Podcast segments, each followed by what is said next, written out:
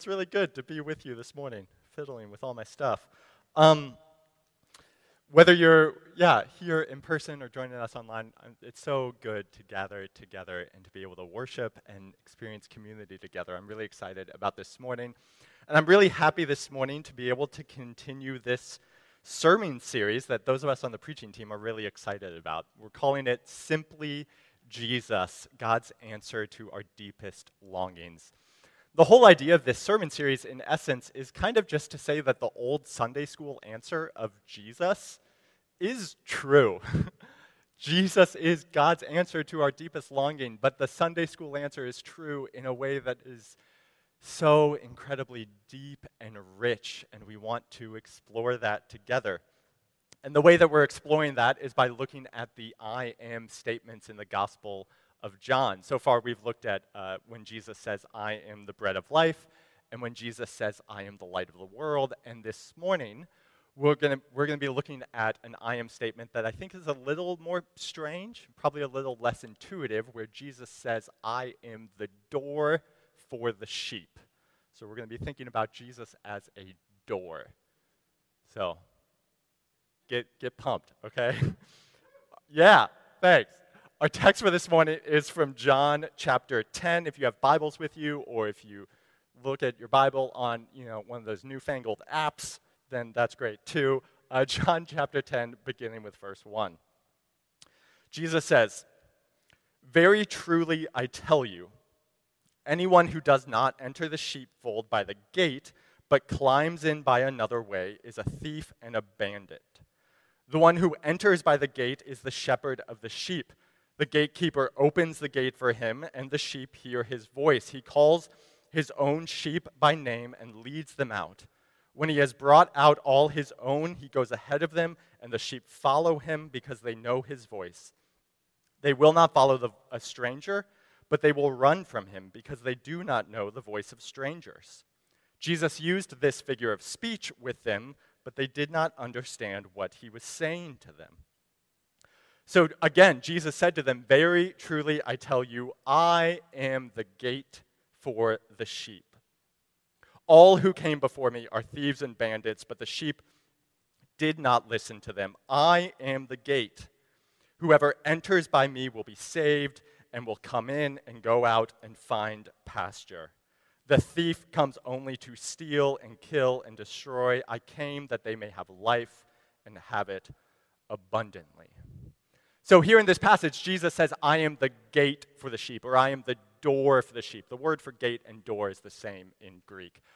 And this metaphor, I think, is very strange to us, but it was actually one that would have been much more readily understandable to the people who were originally hearing it because they were more familiar with the, the practices of shepherding.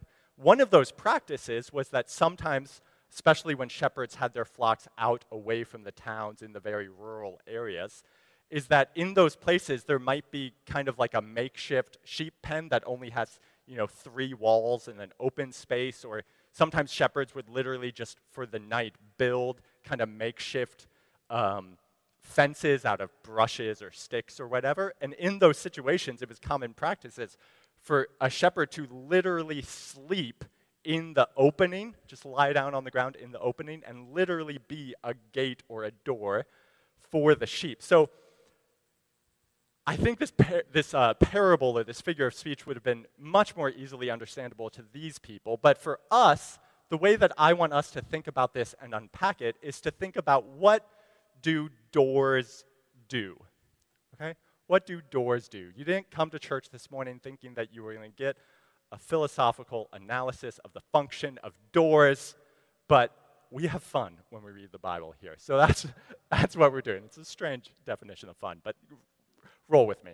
Uh, so I think that doors, doors really do three things. Doors keep things out, right? There's an area that's enclosed, and doors keep things out of that area. Doors serve as a transition between the areas, and then doors keep things in to a space, right? So doors serve these three purposes. They keep things out, they serve as a transition, and they keep things in. And I think when Jesus says, I am the door for the sheep, he does all three of those three things in this figure of speech. So let's unpack this together. First of all, doors keep things out. in the context of this passage, what is Jesus the door or the gate keeping out? In the metaphor, he says that anyone who does not enter by the gate is a thief and a bandit. Jesus says the door keeps out the thieves and the bandits.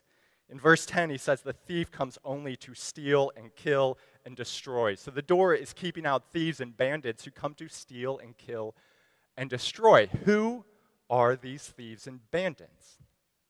Well, to answer this question, we have to realize that John chapter 10 is really connected to John chapter 9. Uh, the, the chapter numbers were not originally there when, when John wrote this gospel. This is all one big story. And in John chapter 9, the people who are kind of the thieves and the bandits are the Pharisees. And the reason that they're the thieves and the bandits is because they are consistently teaching things that are untrue. Just in chapter 9, the Pharisees um, get mad at Jesus because they think healing on the Sabbath is wrong. They think that physical ailments are always the result of sin. They don't believe the experience of a blind man who is healed. They refuse to listen to someone who they think is beneath them. And then they don't recognize their own blindness. In John chapter 10, when Jesus is talking about these thieves and bandits who come to steal and kill and destroy, that's who he's talking about. He's talking about people who are spreading falsehood and lies. So when Jesus says that he is the door for the sheep, he is saying that in the face of falsehoods and lies, he speaks truth to us. Now, this is something that I think we all know could be illustrated in countless ways. There are countless ways that we experience falsehood and lies in, on a daily basis, and, and Jesus speaks truth to us in those. But but one that I've been kind of thinking about, and, and I think that God has put on my heart recently, is what, what I'm going to call uh, the lie of performance or perfection. I think this is one that abounds in the circles that many of us travel in. This lie that you always have to perform and that you always have to be perfect. It certainly exists in my field. I'm a PhD student in the academy, and we have this like publish or perish mantra where you always have to be researching and teaching and publishing and presenting at conferences and writing articles. And if you really want to be a good academic, you also need to have a presence on Twitter that's both serious and witty. And you probably should be producing your own podcast at the same time. But it, it's, it's more than just in the academy. I think we see it in social media where people are you know, smoothing out their skin with Facetune or editing the shape of their body because if you want to be relevant, you got to have that dump truck, right? I think um, I think it's all over this New York City area where your identity is found in how successful you are, in the title of your job, in the number of letters after your name, or the number of people who are beneath you. I think I see it a lot in something that um, I didn't come up with this term, but I, I forgot where I heard this term from. But uh, something that can be called productivity porn, right? This uh, sort of world of like advice that says you need to be insanely productive in this really unrealistic way. Um, I've seen it. I've seen it a lot in this one thing that's gone viral on TikTok. Uh, yes, I confess that I spend too much time scrolling on TikTok. Um, there's this like challenge that has somewhat gone viral on TikTok called 75 Hard. And the idea of this challenge is that for 75 days, you have to do this list of things. And if you mess it up, then you have to go back over and start the 75 days over. You have to stick to a diet with no alcohol, drink a gallon of water a day, do two 45 minute workouts every day, and one of them has to be outside. Um, you have to read at least 10 pages of a book every day, take a five minute cold shower, and do random acts of kindness. Now, obviously, those, you know, if you want to do those things, do those things. There's nothing wrong with that. But we are like living in this world that holds us to these incredibly high and unrealistic standards of productivity. We live in this world that says you need to go out and you need to like be the lion, right? Who is who's you know uh, going through the pride lands. Struggling with words here. Um, I saw this recently. There was this article I came across, article is strong, a blog post I came across that's, that it was um, become a lion with these 10 daily rituals. Become a lion with these 10 daily rituals. Uh, wake up before sunrise, take cold showers. What? I don't understand this cold shower obsession. Uh, read for one hour, write down and complete all your daily tasks. Don't waste any time on social media or TV or your phone. Eat healthy according to a schedule, exercise, follow your purpose. One of them was show others why you're a beast, which included the sentence when it's Saturday night and others are out partying, the lion is grinding and then do something to scare yourself every day. This idea that, like, we need to be so productive that every Saturday night you need to be grinding, right? And you need to go out and you need to be the lion and you need to catch your prey. And it's all false. Sisters and brothers, you are not your productivity.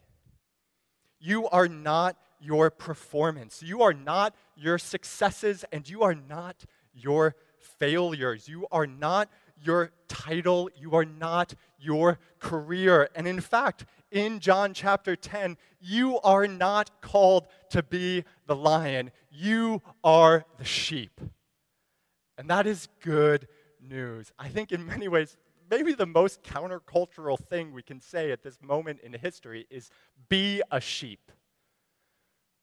For the past year and a half, I've heard like all of this don't be a sheep, right? Don't be a sheep. Do your own research. Don't be a sheeple. Don't follow the crowd. The truth of the gospel, though, is that we are sheep, and that's good. We have to be honest about the fact that we are fragile human beings who cannot live to these insane standards, but we are so, so deeply loved and cared for in spite of all of our sheepness. So much more than we can imagine. Jesus is the door who keeps out these lies and speaks truth to us in the face of them. Jesus, as the door, also serves as this transition thing, one of the things that doors do. What does it mean to sort of transition through the door of Jesus? I think it's, the answer here is pretty simple on one hand. It's to believe in Jesus. Moving through the door of Jesus means believing in Jesus. But that's a term that Christians throw around a lot, with believing in Jesus. But what does that actually mean? I think studying the Gospel of John gives us a fun opportunity to look more deeply into this because John uses the word to believe 98 times in this Gospel. It's a very big part of John's theology. But John uses the word to believe in some interesting ways. First of all, John uses the word to believe, the verb, 98 times, but John never uses the word belief or faith. The noun, John never uses it.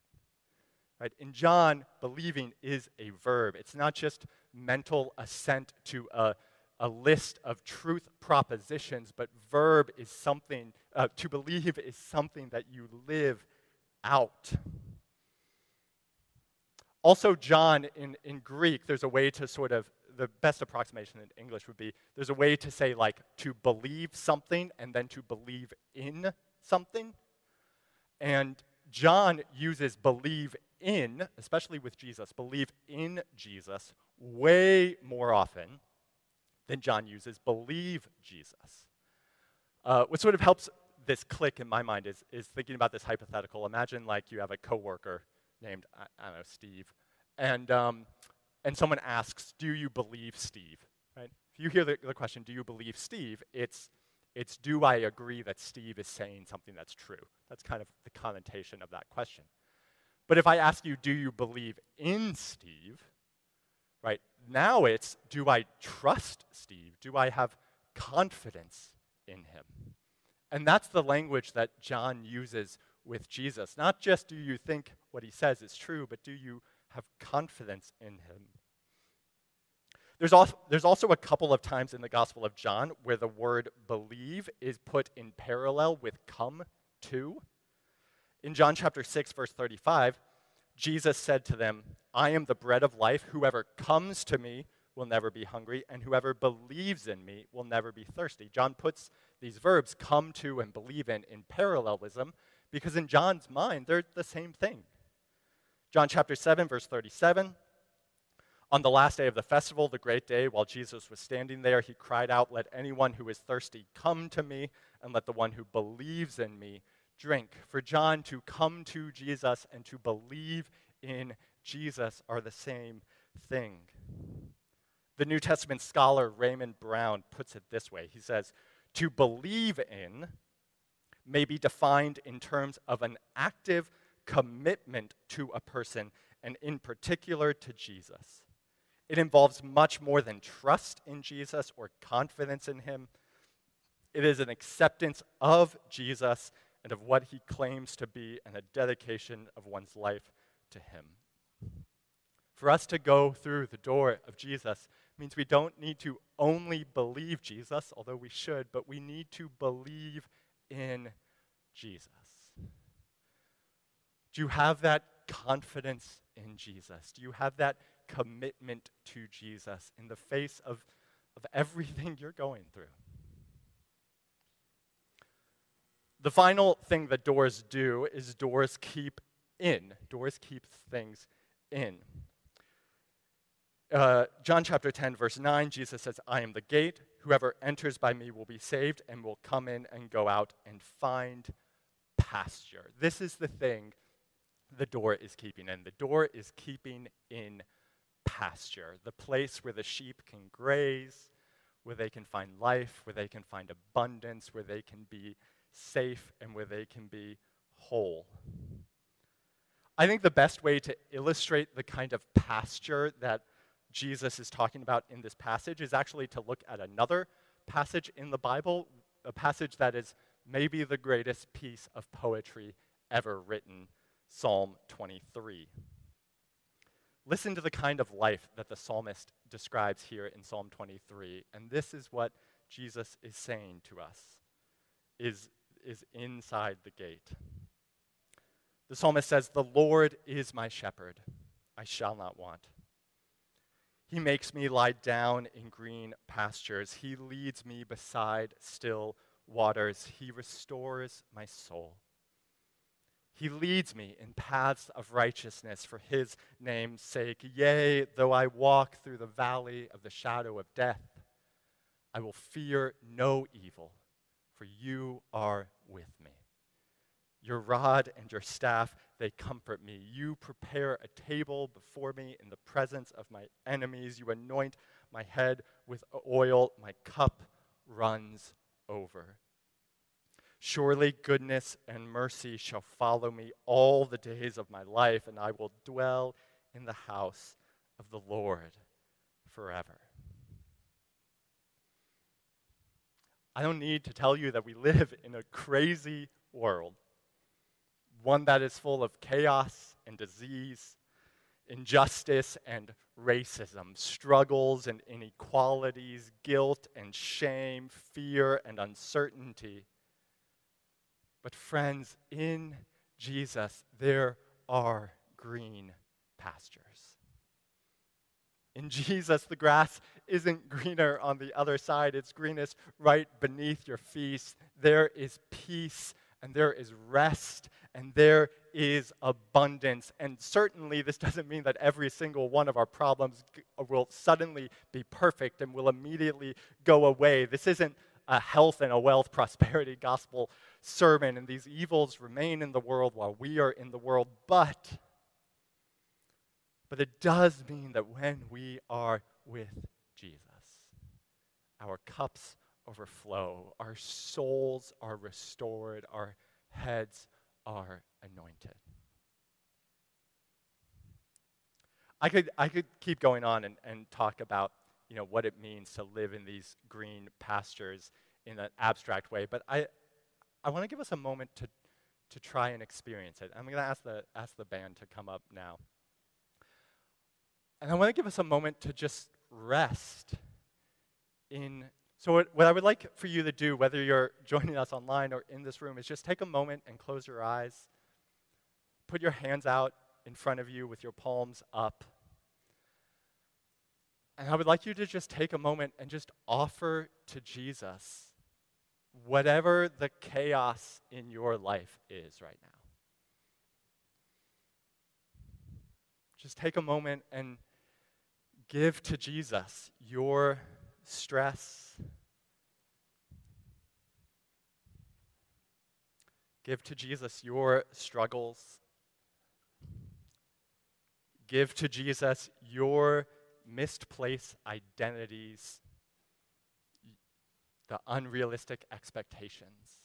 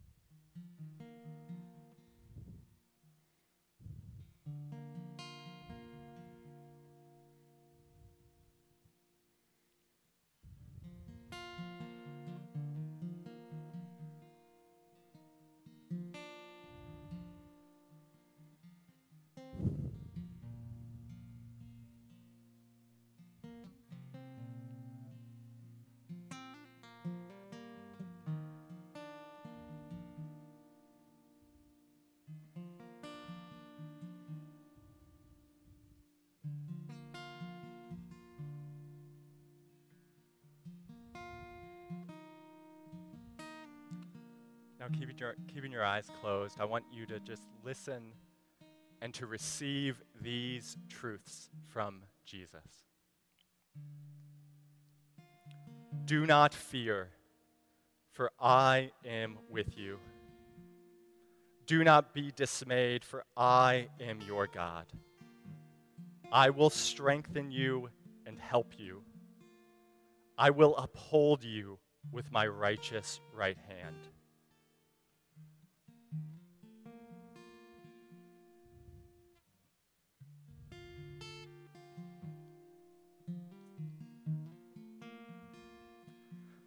Fear not, for I have redeemed you. I have summoned you by name. You are mine. When you pass through the waters, I will be with you. And when you pass through the rivers, they will not sweep over you. When you walk through the fire, you will not be burned. The flames will not set you ablaze. For I am the Lord your God, the Holy One of Israel, your Savior.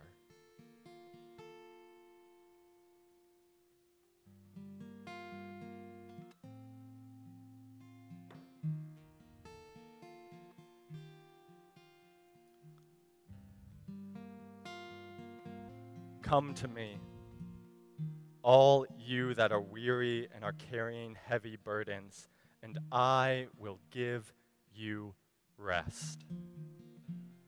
Take my yoke upon you and learn from me, for I am gentle and humble in heart, and you will find rest for your souls. For my yoke is easy and my burden is light.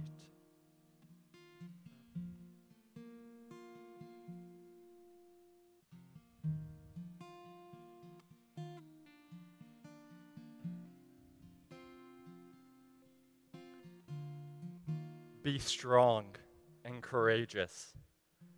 Do not be afraid or terrified because of them, for the Lord your God goes with you.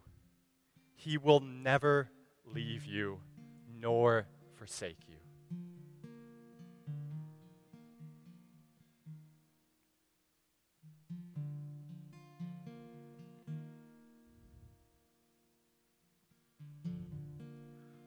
Do you not know? Have you not heard? The Lord is the everlasting God, the creator of the ends of the earth. He will not grow tired or weary, and his understanding no one can fathom. He gives strength to the weary and increases the power of the weak. Even though youths grow tired and weary and young men stumble and fall, those who hope in the Lord will renew their strength. They will soar on wings like eagles. They will run and not grow weary. They will walk and not be faint.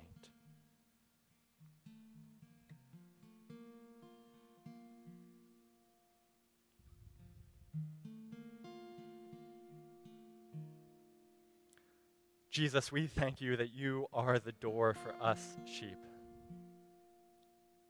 With you, there is nothing that we lack.